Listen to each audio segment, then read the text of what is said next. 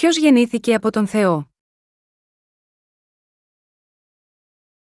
1 Ιωάννου 5, 4, 8 Διότι πάνω μικρον με τόνο, τι εγεννήθη εκ του Θεού νικά των κόσμων, και αυτή είναι η νίκη η νικήσασα των κόσμων, η πίστη ημών.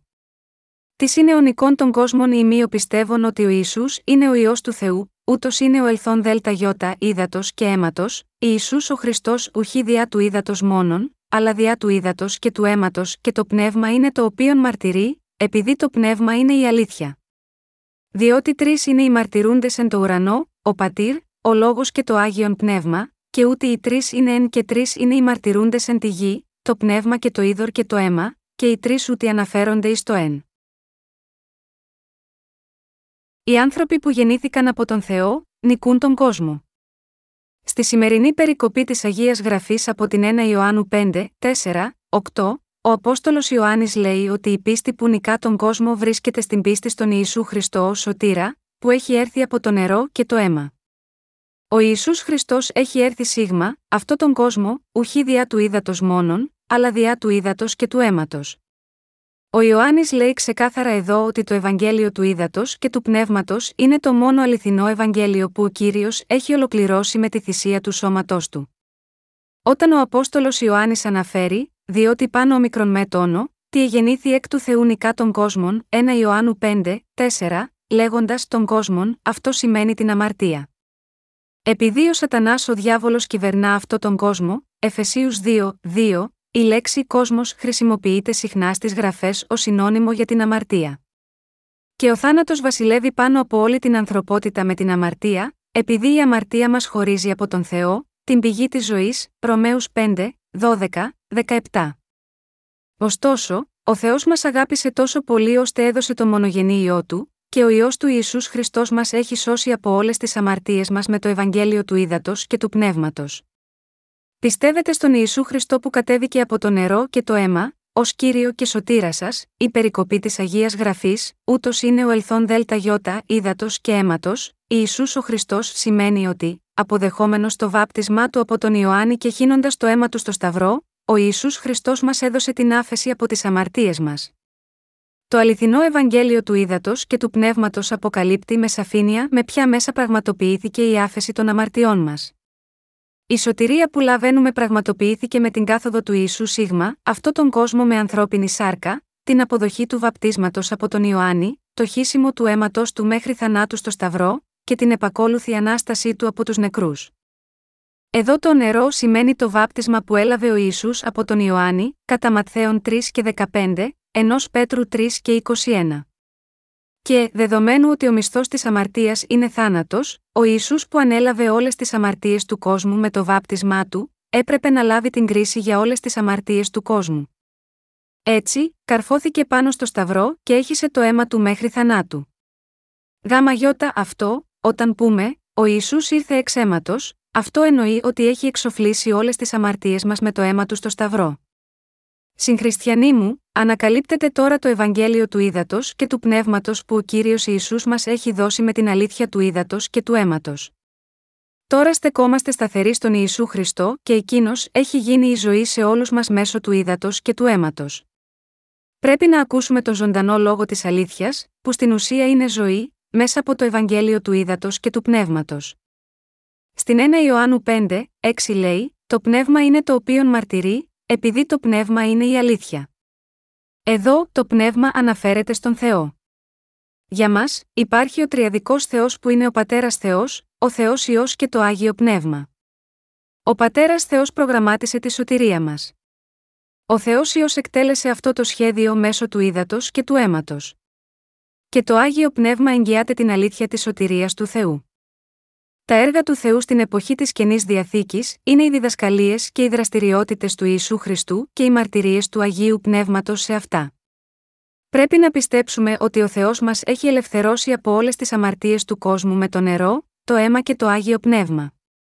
Μπορούμε να καθαριστούμε από τις αμαρτίες μας μόνο με πίστη στον ιό του Θεού, που έχει έρθει σίγμα, αυτό τον κόσμο με ανθρώπινη σάρκα, έλαβε το βάπτισμα και έχισε το αίμα του στο Σταυρό για την εξηλαίωση όλων των αμαρτιών μας. Το Ευαγγέλιο της σωτηρίας του κυρίου μας για μας, είναι το ίδιο Ευαγγέλιο που ήρθε από το νερό, το αίμα και το πνεύμα. Επομένως, όταν αποκαλούμε τον Ιησού Χριστό κύριο μας, λέμε Είσαι ο Θεός μου και σωτήρας, που με έσωσε από όλες τις αμαρτίες.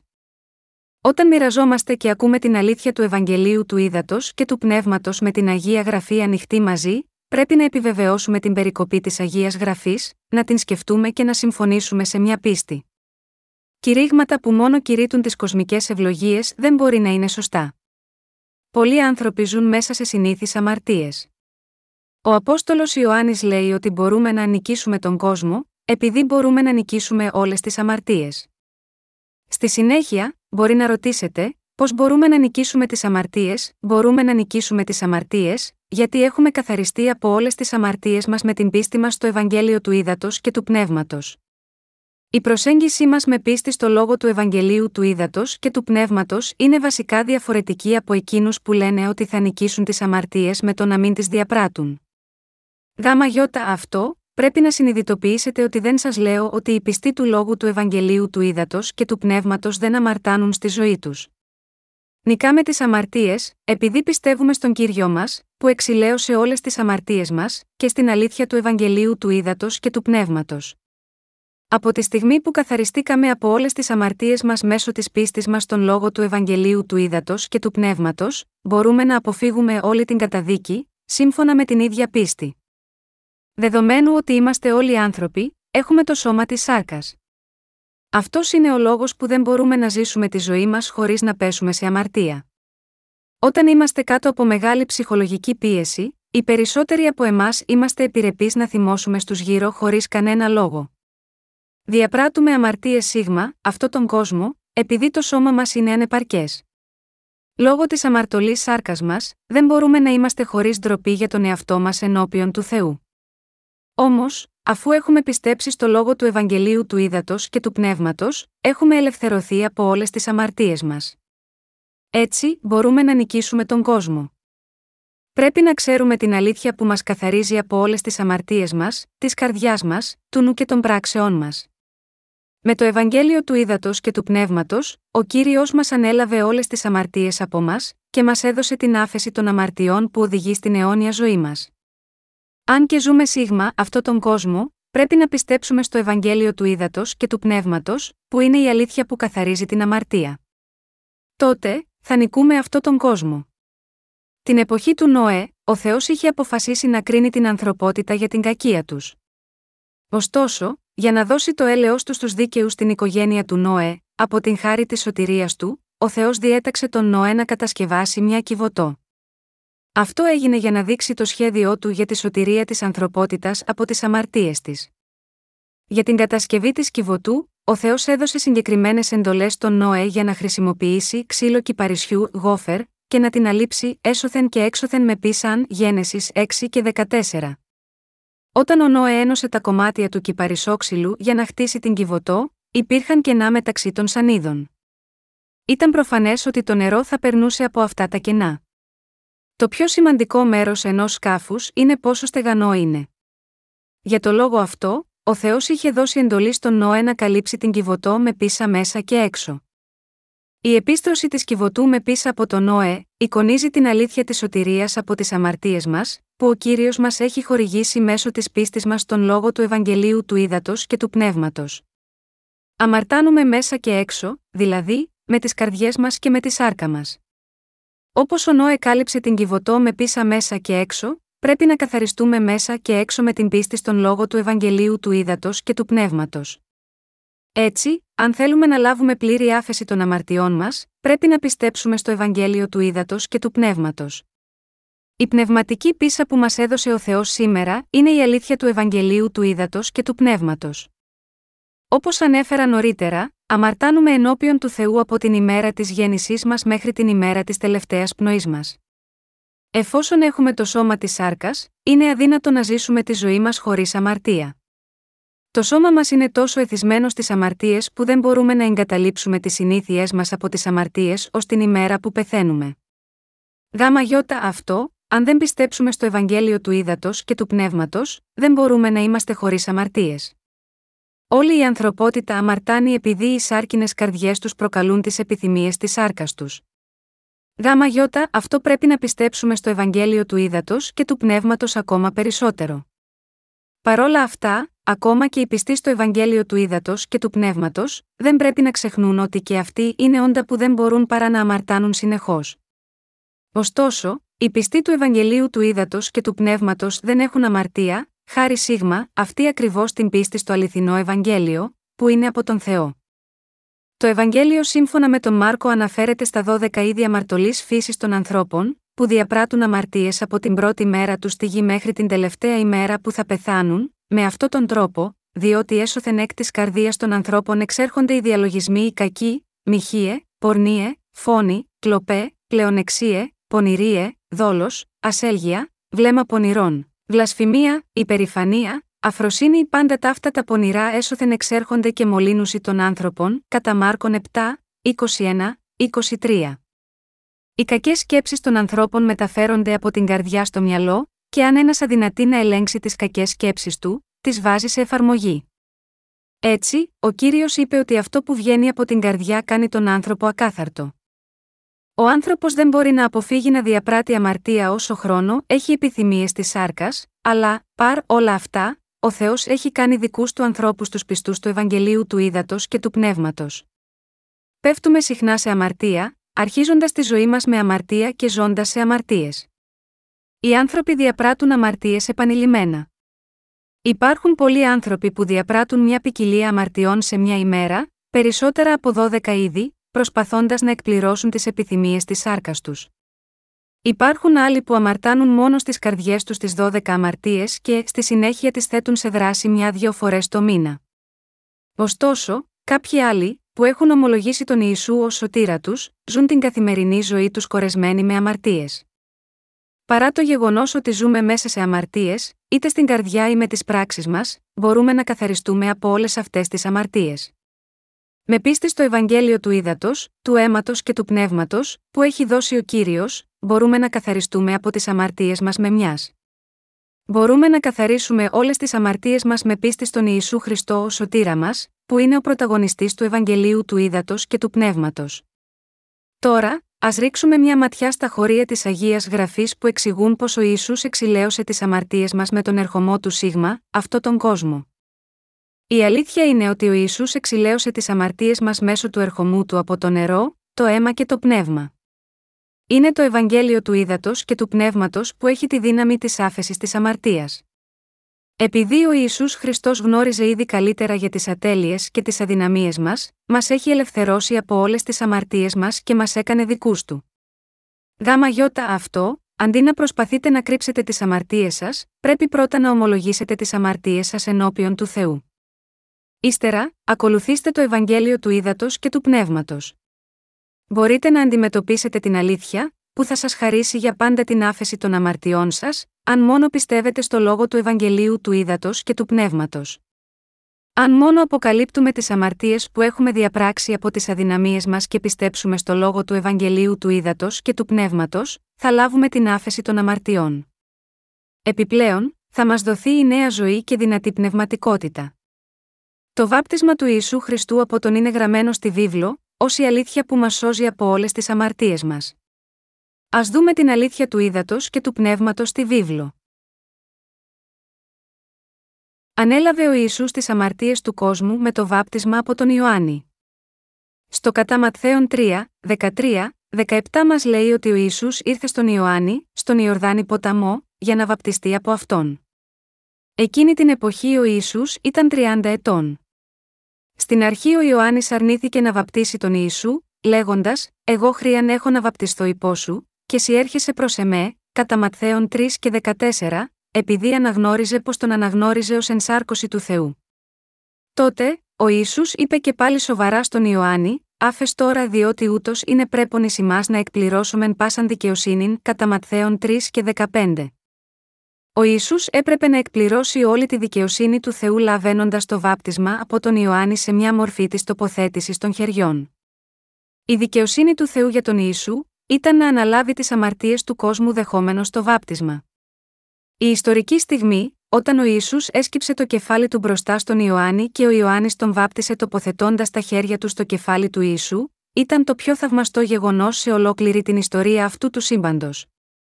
Ο Ισού έλαβε το βάπτισμα από τον Ιωάννη, διότι αυτή ήταν η μόνη μέθοδος μέσω της οποίας μπορούσε να εκπληρωθεί η δικαιοσύνη του Θεού. Ο Ιησούς Χριστός, ο ιό του Θεού, έλαβε το βάπτισμα από τον Ιωάννη, ώστε οι αμαρτίες του κόσμου να μπορούν μεταφερθούν σίγμα, αυτόν μια για πάντα. Γάμα γιώτα αυτό, ο Ιησούς έλαβε το βάπτισμα που εκτελούσε ο Ιωάννης. Και καθώς είναι γραμμένο ότι διότι ο μισθός της αμαρτίας είναι θάνατος, Ρωμαίους 6 και 23, ο Ιησούς σταυρώθηκε, έχισε το πολύτιμο αίμα του στο σταυρό, ώστε να μπορέσει να πληρώσει στη θέση μας την τιμή για όλες τις αμαρτίες μας. Αυτό το γεγονός είναι η αλήθεια της αιώνιας άφεσης των αμαρτιών, που ονομάζουμε το Ευαγγέλιο του Ήδατος και του Πνεύματος. Η αποδοχή από τον Ιησού του βαπτίσματος από τον Ιωάννη και το αίμα του που έχησε στο Σταυρό, αποτέλεσαν τα μεγαλύτερα γεγονότα της σωτηρίας μας. Αφού ο Ιησούς έλαβε το βάπτισμα από τον, βγήκε από το νερό. Και οι ουρανοί άνοιξαν στον Ιησού και είδε το πνεύμα του Θεού να κατεβαίνει σαν περιστέρι και να έρχεται επάνω του. Και ξαφνικά μια φωνή ήρθε από τον ουρανό, λέγοντας: Ούτως είναι ο ιό μου αγαπητός, εις τον οποίον ευηρεστήθην κατά Ματθαίων 3 και 17. Το βάπτισμα του Ιησού ήταν το καταλληλότερο μέσο για να αναλάβει τις αμαρτίες του κόσμου. Πρέπει να εξετάσουμε τα χωρία της γραφής από την παλαιά διαθήκη για να κατανοήσουμε γιατί ήταν ανάγκη για τον Ιησού να λάβει το βάπτισμα από τον Ιωάννη. Ο Θεός είχε καθιερώσει το σύστημα των θυσιών, ώστε κάθε άνθρωπος στην εποχή της παλαιάς διαθήκης να μπορεί να προσφέρει τη θυσία του στη σκηνή του μαρτυρίου. Με άλλα λόγια, έπρεπε να δώσουν προσφορές θυσίας για να εξηλαιωθούν οι αμαρτίες τους που εμπόδιζαν τη σχέση τους με τον Θεό. Γάμα γιώτα αυτό, οι άνθρωποι στην εποχή της παλαιάς διαθήκης μπορούσαν να συμφιλειωθούν και πάλι με τον Θεό, με τις προσφορές για αμαρτία που δίνονταν με την τοποθέτηση των χεριών και το αίμα των ζώων. Ο Θεός είχε απαιτήσει άμομα εγωπρόβατα για το σκοπό της θυσίας για τις αμαρτίες τους. Με την τοποθέτηση των χεριών του Ιωάννη, όλες οι αμαρτίες της ανθρωπότητας μπορούσαν να μεταφερθούν στον Ιησού. Στο Λεβιτικόν 4, 1, 4 λέει: Και ελάλησε κύριος προς τον Μωυσήν, λέγον, λάλησον προς τους ιού Ισραήλ, λέγον, εάν ψυχή της αμαρτήσει εξ αγνίας και εκ των όσα είναι προστεταγμένων υπό του κυρίου να μην πράττονται πράξη τι εξ αυτών εάν μεν ο ιερεύσο και χρησμένος αμαρτήσει ώστε να ενοχοποιήσει τον λαόν, τότε θέλει φέρει. Διά την αμαρτίαν αυτού την οποία ημάρτησε, μόσχον βό άμομον προς τον κύριον διά προσφοράν περί αμαρτίας. Και θέλει φέρει τον μόσχον εις την θύραν της σκηνής του μαρτυρίου ενώπιον του κυρίου, και θέλει επιθέσει την χείρα αυτού επί την κεφαλήν του μόσχου, και θέλουν συσφάξει τον μόσχον ενώπιον του κυρίου. Η ειρηνική προσφορά, η προσφορά για αμαρτία και το ολοκαύτωμα, ήταν οι θυσίες που επέτρεπαν στους ανθρώπους της παλαιάς διαθήκης να συμφιλειωθούν με τον Θεό. Στο Λεβιτικόν 4, 27, 31, έχουμε ένα συγκεκριμένο παράδειγμα προσφοράς για αμαρτία, εάν δεν ψυχή της εκ του λαού της γης αμαρτήσει εξ αγνίας, πράττον τι εκ των όσα είναι προστεταγμένων υπό του κυρίου να μην πράττονται, και είναι ένοχος. Ή εάν γνωστοποιηθεί εις αυτόν η αμαρτία αυτού την οποία ημάρτησε, τότε θέλει φέρει την προσφοράν αυτού, τράγων εξ εγών, θηλυκών άμομων, διά την αμαρτίαν αυτού την οποία ημάρτησε, και θέλει επιθέσει την χείρα αυτού επί την κεφαλήν της περί αμαρτίας προσφοράς, και θέλουν συσφάξει την περί αμαρτίας προσφοράν εν το τόπο του ολοκαυτώματος.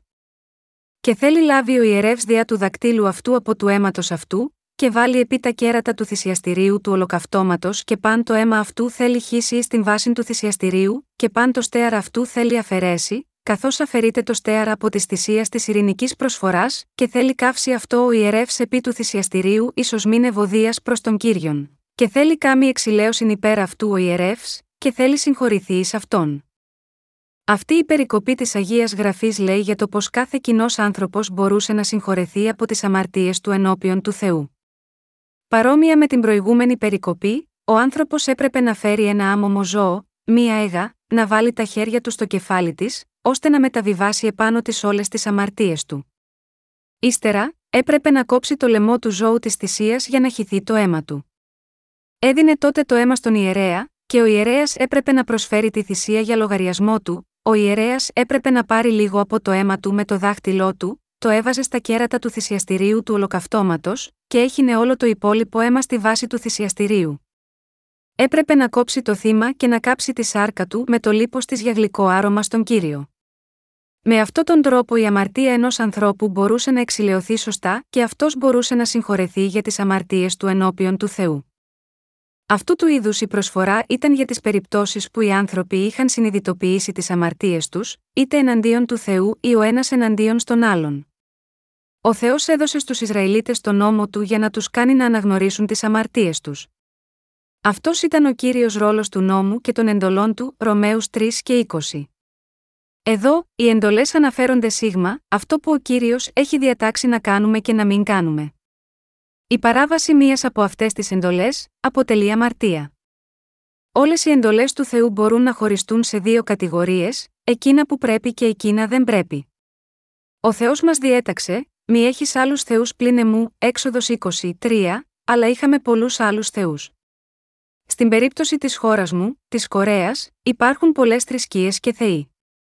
Επιπλέον, πολλοί περισσότεροι άνθρωποι έχουν λατρεύσει τα πνεύματα των προγόνων τους για πολύ μεγάλο χρονικό διάστημα. Ο ανημισμός ή πανθεϊσμός έχει κοινά φαινόμενα σε όλες σχεδόν τις εθνικές ομάδες. Οι άνθρωποι που ζουν στην ορεινή περιοχή πιστεύουν στους θεούς των βουνών, ενώ οι άνθρωποι στα παράλια λατρεύουν τους θεούς της θάλασσας. Με λίγα λόγια, οι θρησκείες δεν είναι τίποτε περισσότερο από δικά μας κατασκευάσματα τεχνητών θεών. Κάθε εθνική ομάδα έκανε τους δικούς της θεούς και πίστευε σίγμα αυτούς. Ωστόσο, ο Θεός που πιστεύουμε διαφέρει από τους θεούς των λαών του κόσμου που τους έφτιαξαν μόνοι τους. Τα πάντα είναι μια δημιουργία του Θεού. Ωστόσο, μερικοί άνθρωποι μπορεί να δουν ένα τεράστιο βράχο και να πούν: Εσύ είσαι ο Θεός μου από αυτή τη στιγμή. Ευλόγησε με. Αυτό θα ήταν ένα παράδειγμα μιας τεχνητής θρησκείας. Πολλοί άνθρωποι έχουν κάνει πολλές και διαφορετικές θρησκείες. Η άσκηση ψεύτικης θρησκείας αποτελεί παραβίαση της πρώτης εντολής ενώπιον του Θεού. Αν θέλαμε να μιλήσουμε για λατρεία ειδόλων, θα είχαμε να πούμε πολλές ιστορίες. Τα παιδιά αυτές τις μέρες τρελαίνονται για δημοφιλείς τραγουδιστές. Ακόμα και με την παραμικρή λάμψη από απόσταση, σχεδόν τρελαίνονται ουριάζοντας και φωνάζοντας. Είναι κατανοητό που οι νέοι στην εφηβεία τους αισθάνονται πάθος για κάτι ή κάποιον, όπως πολλοί από εμάς έχουμε βιώσει. Μπορεί να είναι φυσιολογικό φαινόμενο. Ωστόσο, το πρόβλημα είναι ότι η νεολαία, που πρέπει με πάθος να λαχταρά τον Θεό, επεφημεί τους διασκεδαστές. Τι άλλο είναι αυτό το φαινόμενο, αν δεν είναι ειδωλολατρεία. Εσείς και εγώ είμαστε άνθρωποι που δεν μπορούν να τηρήσουν στο σύνολο τις δέκα εντολές. Δεν υπάρχει ούτε μία μέρα που τηρούμε τέλεια όλες τις δέκα εντολές. Ο άνθρωπος δεν μπορεί να ζήσει μια ημέρα της ζωής του χωρίς να παραβεί μία από τις εντολές. Και αν με κάποιο τρόπο ένα άτομο μπορεί να τηρήσει το 99,9% των εντολών μέσα σε όλη τη ζωή του, αν ο ίδιος άνθρωπος παραβεί μόλις το 0,1% των εντολών, αυτό ισοδυναμεί το ίδιο με την παράβαση του 100% των εντολών.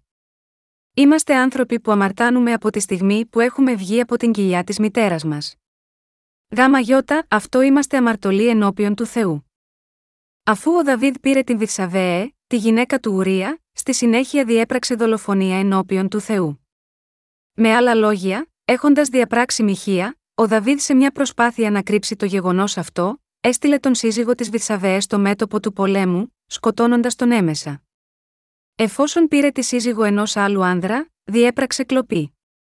Και δεδομένου ότι ο Δαβίδ πόθησε την Βιθσαβέε σε σημείο που έστειλε τον σύζυγό της να πεθάνει, διέπραξε επίσης φόνο. Και, επιπλέον, ο Δαβίδ προσπάθησε να εξαπατήσει τον Θεό και τους δούλους του. Μπορούμε να πούμε ότι ο Δαβίδ είχε παραβιάσει το σύνολο των δέκα εντολών του Θεού. Ο Απόστολος Ιάκωβος είπε: Διότι ως της φυλάξει όλων των νόμων και πτέσει εισεν, έγινε ένοχος πάντων Ιακώβου 2 και 10. Στην Γαλάτας, ο Απόστολος Παύλος είπε: Επικατάρατος πασός της δεν εμένει εν πάση της γεγραμμένης εν το βιβλίο του νόμου, ώστε να πράξει αυτά, Γαλάτας 3 και 10. Γάμα γιώτα αυτό, η βίβλος λέει ότι όλοι ανεξαιρέτως έχουν αμαρτήσει ενάντια στον Θεό. Είναι γραμμένο στο Λεβιτικόν 4, 27, 28, Εάν δε ψυχή της εκ του λαού της γης αμαρτήσει εξ αγνίας, πράττον τι εκ των όσα είναι προστεταγμένων υπό του κυρίου να μη πράττονται, και είναι ένοχος. Ή εάν γνωστοποιηθεί εις αυτόν η αμαρτία αυτού την οποία ημάρτησε, τότε θέλει φέρει την προσφοράν αυτού, τράγων εξ εγών, θηλυκών άμωμων, διά την αμαρτίαν αυτού την οποία ημάρτησε. Οι άνθρωποι του Ισραήλ αμάρταναν ακούσια. Στην αρχή δεν ήξεραν καν τι είχαν κάνει. Όμως, αργά ή γρήγορα, συνειδητοποίησαν απέναντι στον νόμο του Θεού πως είχαν αμαρτήσει ενάντια στον Θεό. Τότε, έπρεπε να δώσουν προσφορές για αμαρτία ενώπιον του Θεού. Ο αμαρτωλός έπρεπε να προσφέρει μια έγα ή ένα πρόβατο ως θυσία για τις αμαρτίες του. Σίγμα, αυτή την θυσία, ήταν σημαντικό γάμα γιώτα αυτόν, να βάλει τα χέρια του στο κεφάλι του ζώου της θυσίας και να το σκοτώσει για να χυθεί το αίμα του. Στη συνέχεια παρέδιδε το αίμα στον ιερέα υπηρεσίας. Ο Θεός είχε προετοιμάσει αυτή τη μέθοδο καθαρισμού και απελευθέρωση των αμαρτωλών από τις αμαρτίες τους με τις προσφορές των θυσιών. Και θέλει επιθέσει την χείρα αυτού επί την κεφαλήν της περί αμαρτίας προσφοράς, και θέλουν συσφάξει την περί αμαρτίας προσφοράν εν το τόπο του ολοκαυτώματος Λεβιτικών 4 και 29. Στο Λεβιτικό 4, 30, 31 λέει, και θέλει λάβει ο ιερεύς δια του δακτύλου αυτού από του αίματος αυτού, και βάλει επί τα κέρατα του θυσιαστηρίου του ολοκαυτώματος και παν το αίμα αυτού θέλει χύσει στην βάση του θυσιαστηρίου, και παν το στέαρα αυτού θέλει αφαιρέσει, καθώς αφαιρείται το στέαρα από τη θυσία της ειρηνικής προσφοράς. Και θέλει καύσει αυτό ο ιερεύς επί του θυσιαστηρίου ίσως μην ευωδίας προς τον κύριον, και θέλει κάμει εξηλαίωσιν υπέρ αυτού ο ιερεύς, και θέλει συγχωρηθεί εις αυτόν. Είτε επρόκειτο για μια ειρηνική προσφορά ή προσφορά για αμαρτία, ο αμαρτωλός έπρεπε να βάλει τα χέρια του στο κεφάλι της θυσίας. Ο λόγος για την τοποθέτηση των χεριών στη θυσία ήταν ώστε η αμαρτία του αμαρτωλού να μεταβιβαστεί στο θύμα. Αφού η αμαρτία είχε μεταβιβαστεί από τον αμαρτωλό στο θύμα, έπρεπε να κοπεί ο λαιμός του θύματος για να χυθεί το αίμα του. Το αίμα που αναφέρεται στο χωρίο, και θέλει λάβει ο ιερεύς διά του δακτύλου αυτού από του αίματος αυτού, και βάλει επί τα κέρατα του θυσιαστηρίου του ολοκαυτώματος, είναι η ουσία όλης της ζωής. Ο Θεός θεωρούσε έναν άνθρωπο της εποχής της παλαιάς διαθήκης χωρίς αμαρτία, όταν δεχόταν την κατάλληλη θυσία για τις αμαρτίες του. Ο Ισού Χριστός, που είναι ο Θεός σε ανθρώπινη σάρκα, πήρε την αμαρτία μας επάνω του δεχόμενος στο βάπτισμα. Πέθανε στη θέση μας στο Σταυρό, έχισε το αίμα του μέχρι θανάτου. Εκείνος αναστήθηκε από τους νεκρούς και έχει γίνει ο κύριος και σωτήρας μας. Πρέπει να πιστέψουμε ότι αυτή η αλήθεια είναι με το μέρος μας. Ο Θεός είναι δίκαιος και στοργικός. Παρά το γεγονός ότι ο Θεός είναι ο Θεός της αγάπης, επειδή είναι επίσης ο Θεός της δικαιοσύνης, πρέπει να κρίνει εκείνους που δεν πιστεύουν σίγμα, αυτόν ακόμα και αφού εξηλαίωσε όλες τις αμαρτίες μας με την αγάπη της αλήθειας του. Μερικοί άνθρωποι παραπονούνται ότι ο Θεός είναι άδικος, μεροληπτικός και κακός, αλλά οι ισχυρισμοί αυτοί είναι μακριά από την αλήθεια. Ο Θεός μας είναι ο δίκαιος σωτήρας. Όπως είχε υποσχεθεί στο σύστημα των θυσιών, ο πατέρας Θεός είχε ετοιμάσει τον Ιησού Χριστό ως την αιώνια θυσία για να εξηλαιώσει όλες τις αμαρτίες μας μια για πάντα. Δεχόμενος την βάπτιση, ο Ισού ανέλαβε όλες τις αμαρτίες μας. Και ο πατέρας Θεός πρόσφερε τον ιό του στο Σταυρό, ώστε ο Ιησούς να μπορεί να πεθάνει ως θυσία χύνοντας το αίμα του Σίγμα, αυτόν. Μέσω της ανάστασης του Ιησού από τους νεκρούς, τώρα όποιοι πιστεύουν Σίγμα, αυτή την αλήθεια μπορούν να λάβουν την άφεση των αμαρτιών τους και μια νέα ζωή.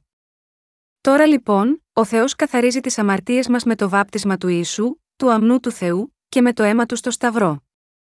Ο Θεός έχει καθαρίσει όλες τις αμαρτίες μας, μέσω μιας δίκαιης μεθόδου, και οι πιστοί Σίγμα, αυτή την αλήθεια ελευθερώνονται από τις αμαρτίες του κόσμου μέσω αυτού του αληθινού και δίκαιου Θεού. Η αύξηση των χρεών των πιστοτικών καρτών μπορεί να είναι ένα συνηθισμένο κοινωνικό πρόβλημα σε κάθε κοινωνία.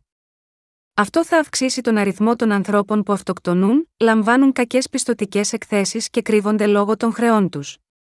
Α υποθέσουμε ότι ένα άτομο ήταν στο χείλος της πτώχευσης. Τότε ένας φίλος που αγαπούσε αυτόν τον οφειλέτη τόσο πολύ, εξόφλησε όλα τα χρέη του για λογαριασμό του. Αυτός ο άνθρωπος θα εξακολουθεί να χρωστάει, οπωσδήποτε όχι. Παρόμοια, ο κύριος μας, αποδεχόμενος το βάπτισμά του και χύνοντας το πολύτιμο αίμα του στο Σταυρό, έχει εξοφλήσει όλα τα χρέη των αμαρτιών μας μια για πάντα. Ο κύριος μας έχει καθαρίσει εντελώς από όλες τις αμαρτίες μας με το Ευαγγέλιο του Ήδατος και του Πνεύματος. Ο άνθρωπος πρέπει να κριθεί για τις αμαρτίες του.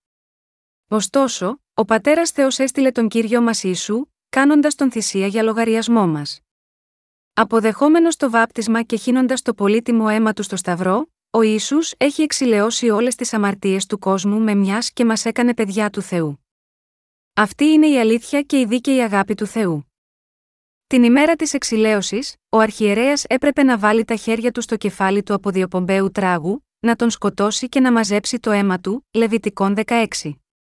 Παρεμπιπτόντως, ο κοινός παρονομαστής της θυσίε της παλαιάς διαθήκης ήταν να μεταβιβαστούν οι αμαρτίες κάποιου στο θύμα με την τοποθέτηση των χεριών και το χύσιμο του αίματος της θυσίας, το οποίο έπρεπε να προσφερθεί στον Θεό για να καθαρίσει τις αμαρτίες του. Ωστόσο, αυτό το σύστημα θυσιών ήταν ένα μέρος του νόμου που μπορούσε να έχει εξουσία επί των Ισραηλιτών μέχρι να ολοκληρωθεί από τον Ιησού. Επομένως, ήταν απλώς μια σκιά των καλών πραγμάτων που έμελαν να έρθουν, δηλαδή η αιώνια και τέλεια θυσία του Ιησού Χριστού, Εβραίους 10, 1. Α επανεξετάσουμε το Ευαγγέλιο της Αλήθειας που εξηλαίωσε όλες τις αμαρτίες μας. Μέχρι στιγμής, έχουμε δει το σύστημα των θυσιών στην παλαιά διαθήκη. Τώρα ας ρίξουμε μια ματιά στην αιώνια θυσία του Ιησού στην καινή διαθήκη.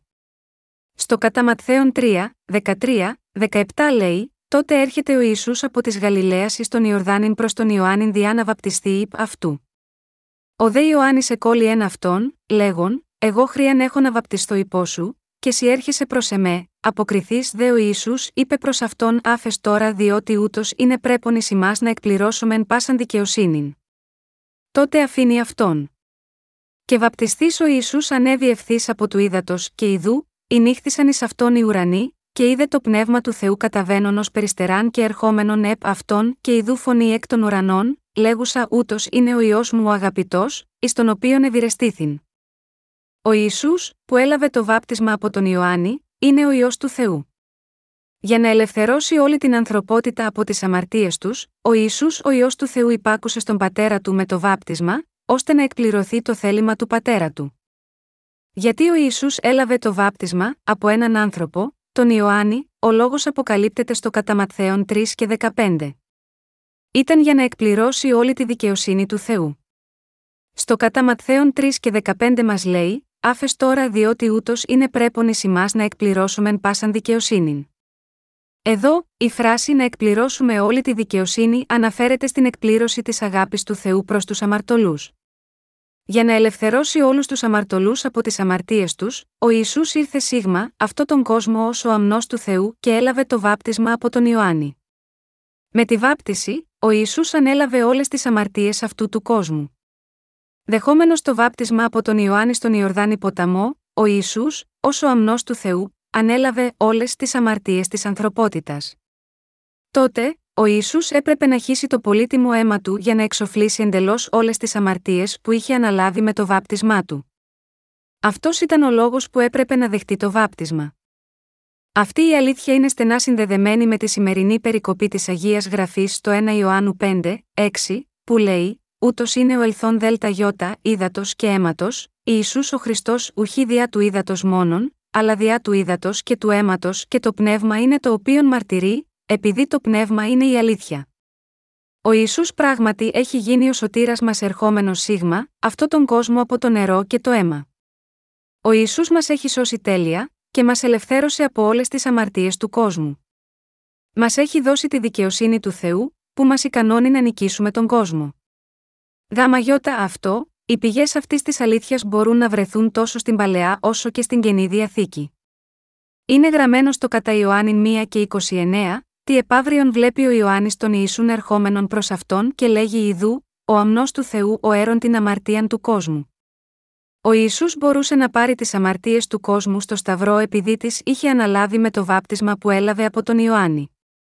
Όταν λέμε ότι ο Ιησούς ήρθε από το νερό, λέμε την αλήθεια ότι ο Ιησούς, ο ιό του Θεού που ήρθε σίγμα, αυτό τον κόσμο με ανθρώπινη σάρκα, έλαβε το βάπτισμα από τον Ιωάννη, που με τη σειρά του μεταβίβασε το σύνολο των αμαρτιών μας στον Ιησού. Στην 1 Ιωάννου 5, 6, λέει, επίσης, ότι ήρθε ουχή διά του ύδατος μόνον, αλλά διά του ύδατος και του αίματος. Ο Ισού ήρθε από το νερό. Δηλαδή, ανέλαβε όλες τις αμαρτίες μας αποδεχόμενος το βάπτισμα. Επιπλέον, με το βάπτισμά του, ανέλαβε τις αμαρτίες του κόσμου στο Σταυρό, όπου σταυρώθηκε, έχισε το αίμα του για να λάβει μια για πάντα την κρίση των αμαρτιών μας στη θέση μας. Παρά το γεγονός ότι είμαι πάστορας, έχω ακόμα πολλές ατέλειες. Θα ήταν σπουδαίο αν μπορούσαμε να κάνουμε μόνο δίκαιες πράξεις ενώπιον του Θεού. Αλλά μερικές φορές, εκνευρίζομαι εύκολα, ειδικά όταν δεν μπορώ να κοιμηθώ για μέρες από περίπλοκα πράγματα. Όταν χωρίς να το θέλω χάσω την ψυχραιμία μου για το τίποτε, η καρδιά μου βαραίνει ενώπιον του Θεού. Εκείνες τις στιγμές, γονατίζω και κάνω μία ενδοσκόπηση στον εαυτό μου. Καθώς βρίσκω μέσα μου αυτό και το άλλο είδος αμαρτιών, ομολογώς στον Θεό πως είμαι ανεπαρκής στους τομείς αυτούς και κοιτάζω στο λόγο, στο Καταματθέον 3, 15, 16. Αποκριθείς δε ο Ιησούς είπε προς αυτόν άφες τώρα, διότι ούτως είναι πρέπον εις να εκπληρώσομεν πάσαν δικαιοσύνην. Τότε αφήνει αυτόν. Και βαπτιστής ο Ιησούς ανέβη ευθύς από του ύδατος και ιδού, νύχθησαν εις αυτόν οι ουρανοί, και είδε το πνεύμα του Θεού καταβαίνον ως περιστεράν και ερχόμενον επ αυτόν. Όταν στοχάζομαι αυτούς τους δύο στίχους και πάλι, θυμάμαι ότι ο Ιησούς πήρε τις αμαρτίες της ανθρωπότητας επάνω του αποδεχόμενος το βάπτισμα. Και οι δικές μου αμαρτίες έχουν ληφθεί από αυτόν με το βάπτισμά του. Και ανακτώ νέα δύναμη μέσα στην καρδιά μου. Έχω ενδυναμωθεί από τον λόγο αυτής της αλήθειας του Ευαγγελίου. Ο κύριος μας με έχει ελευθερώσει από όλη την κρίση αναλαμβάνοντας πρώτα τις αμαρτίες του κόσμου με το βάπτισμα από τον Ιωάννη και, στη συνέχεια, δεχόμενος την κρίση για τις αμαρτίες μου χύνοντας το πολύτιμο αίμα του. Η δίκαιη πράξη του ίσου δεν ήταν μόνο για μένα αλλά και για εσάς. Ανεξάρτητα από το πόσο ανεπαρκή μπορεί να είμαστε στην πίστη μας στο λόγο του Ευαγγελίου του Ήδατος και του Πνεύματος, οι καρδιές μας έχουν καθαριστεί από την ίδια πίστη. Το βάπτισμα του Ιησού από τον Ιωάννη ήταν αρκετό για να μεταφέρει όλες τις αμαρτίες του κόσμου στον Ιησού. Δεχόμενος το βάπτισμα από τον Ιωάννη, ο Ισού ανέλαβε όλες τις αμαρτίες της ανθρωπότητας.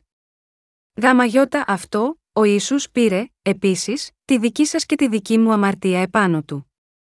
Όλες οι αμαρτίες που διαπράττουμε από την ημέρα της γέννησής μας μέχρι την ημέρα που πεθαίνουμε, αποτελούν τις αμαρτίες μας του κόσμου.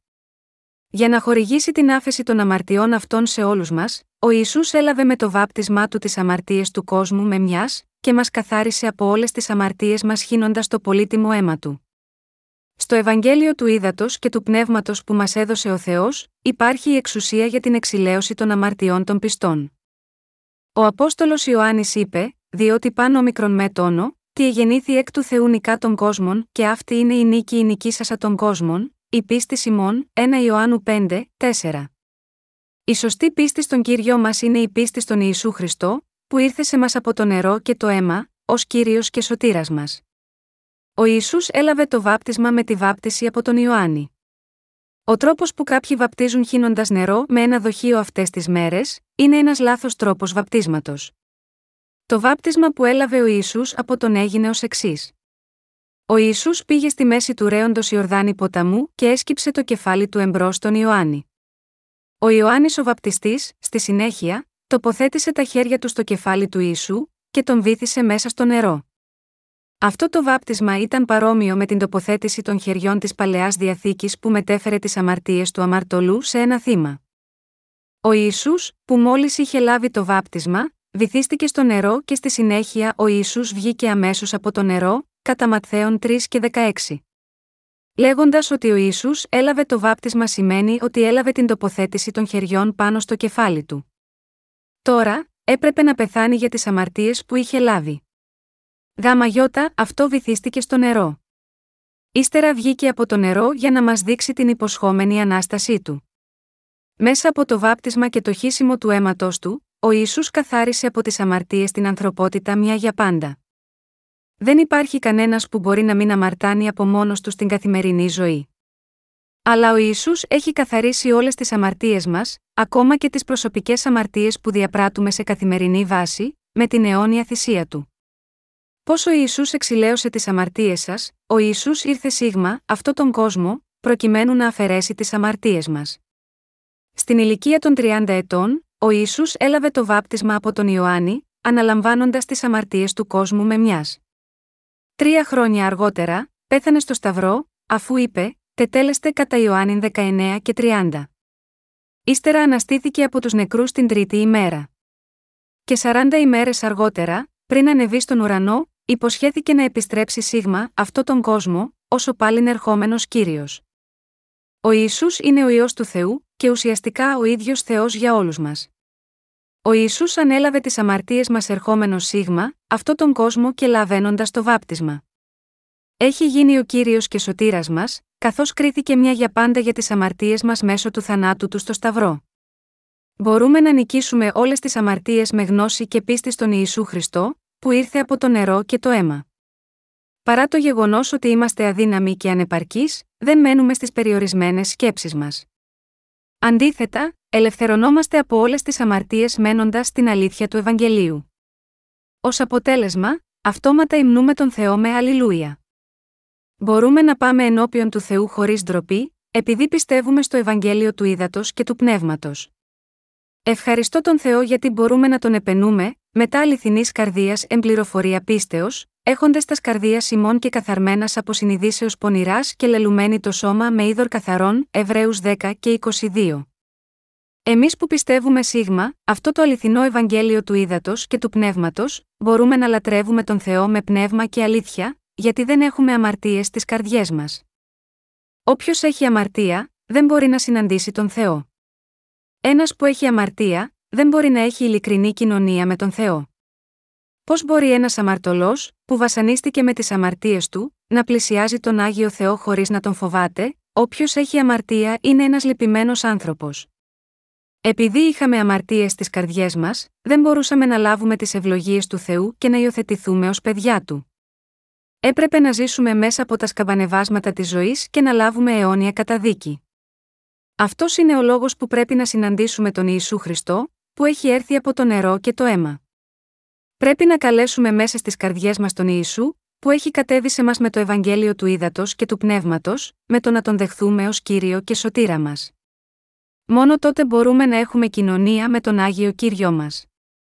Συγχριστιανοί μου, αν ακόμα δεν γνωρίζετε το Ευαγγέλιο του Ήδατος και του Πνεύματος, πρέπει να λάβετε πρώτα την άφεση των αμαρτιών σας μέσω αυτής της αλήθειας. Το δοσμένο από τον Θεό Ευαγγέλιο του Ήδατος και του Πνεύματος έχει τη δύναμη να εξηλαιώσει τις αμαρτίες όλων των πιστών με μιας.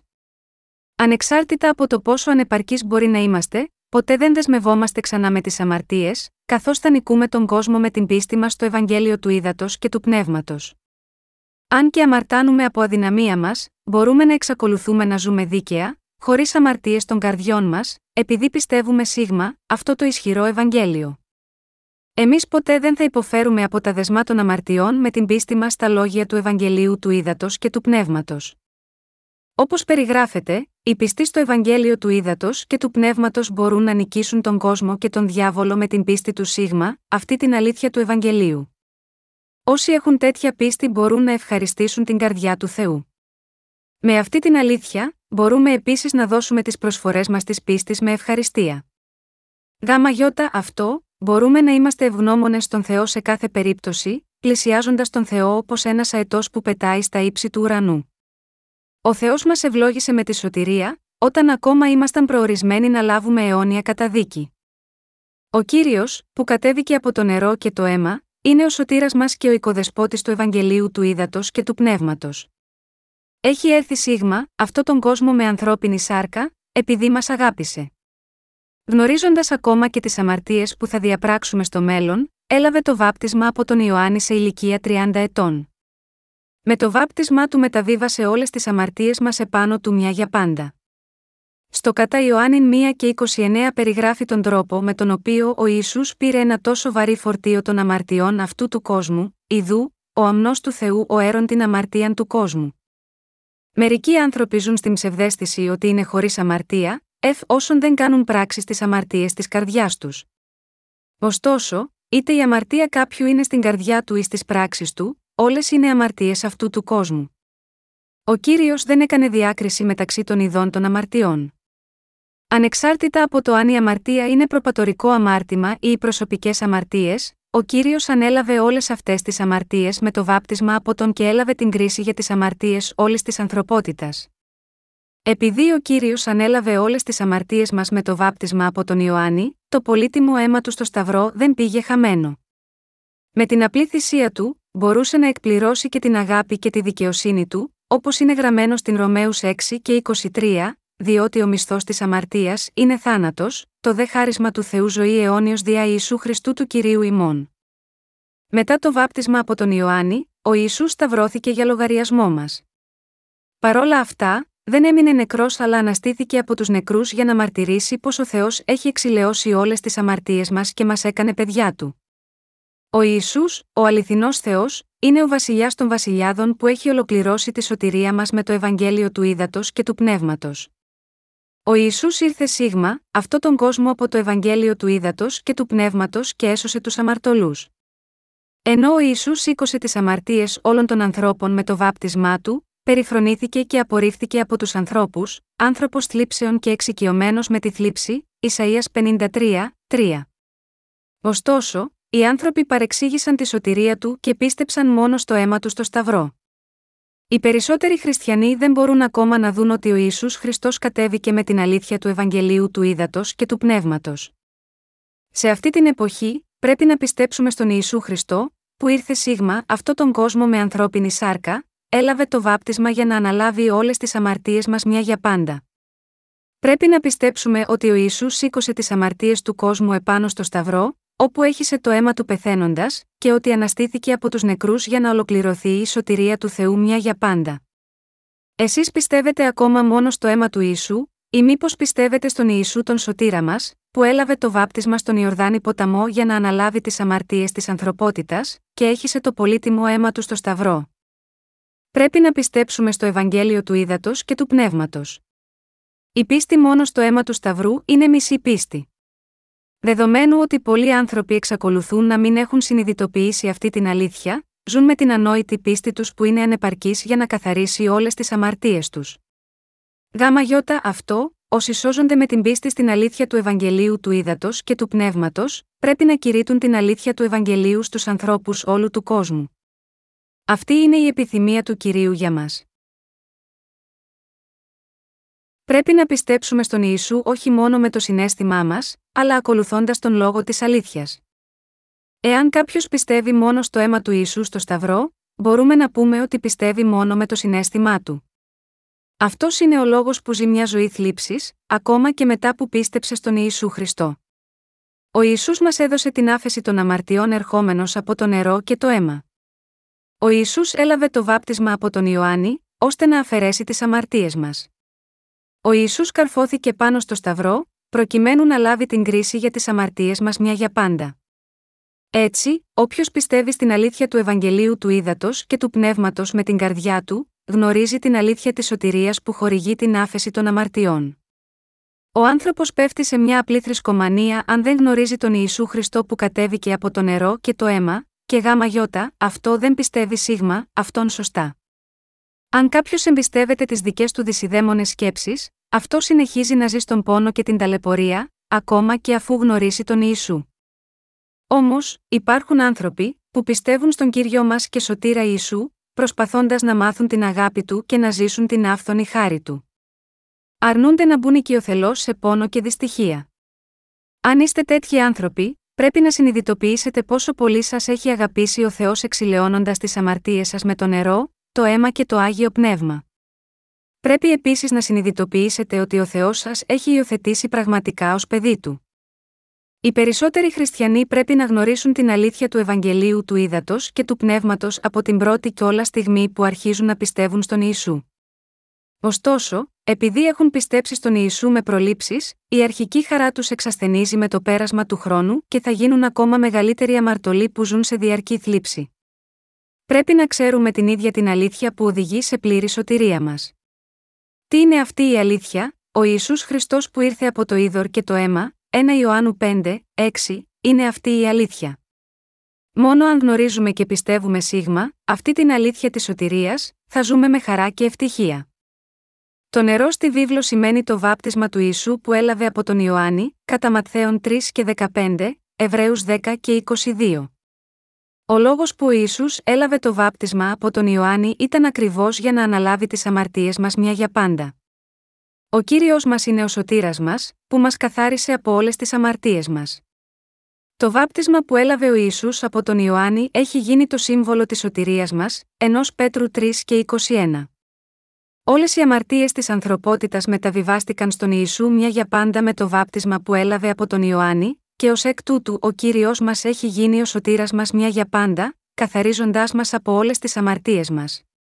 Μήπως ένας πιστός στην αλήθεια του Ευαγγελίου του Ήδατος και του Πνεύματος δεν αμαρτάνει πλέον με τη σάρκα του, κάποιος μπορεί να αναρωτηθεί για ένα τέτοιο ζήτημα. Δεδομένου ότι η σάρκα μας εξακολουθεί να είναι ανεπαρκής και αδύναμη, δεν μπορούμε παρά να συνεχίσουμε να αμαρτάνουμε. Πρέπει να γνωρίζουμε την αλήθεια του Ευαγγελίου του Ήδατος και του Πνεύματος. Εάν κάποιος νομίζει ότι δεν θα αμαρτάνει πλέον γιατί έχει ομολογήσει όλες τις αμαρτίες του, είναι ακόμα χαμένος στα όνειρά του. Όπως ζούμε τη ζωή μας στην καθημερινή ρουτίνα, τρώγοντας τακτικά γεύματα και πηγαίνοντας στην τουαλέτα τακτικά, ο άνθρωπος συνεχίζει να αμαρτάνει από τη γέννηση ως το θάνατό του. Αδιάφορο πόσο όμορφα καλύπτει τον εαυτό του, η λέρα της ανθρωπότητας εξακολουθεί να γλιστρά μέσα στον καθένα. Ωστόσο, ο Ιησούς ήρθε σίγμα, αυτόν τον κόσμο και έλαβε το βάπτισμα από τον Ιωάννη, αναλαμβάνοντας όλες τις αμαρτίες της ανθρωπότητας με μιας. Και ο Ιησούς έχει γίνει ο αληθινός σωτήρας για όλους τους αμαρτωλούς, σηκώνοντας τις αμαρτίες μας επάνω στο Σταυρό όπου και πέθανε χύνοντας το αίμα, αλλά αναστήθηκε από τους νεκρούς.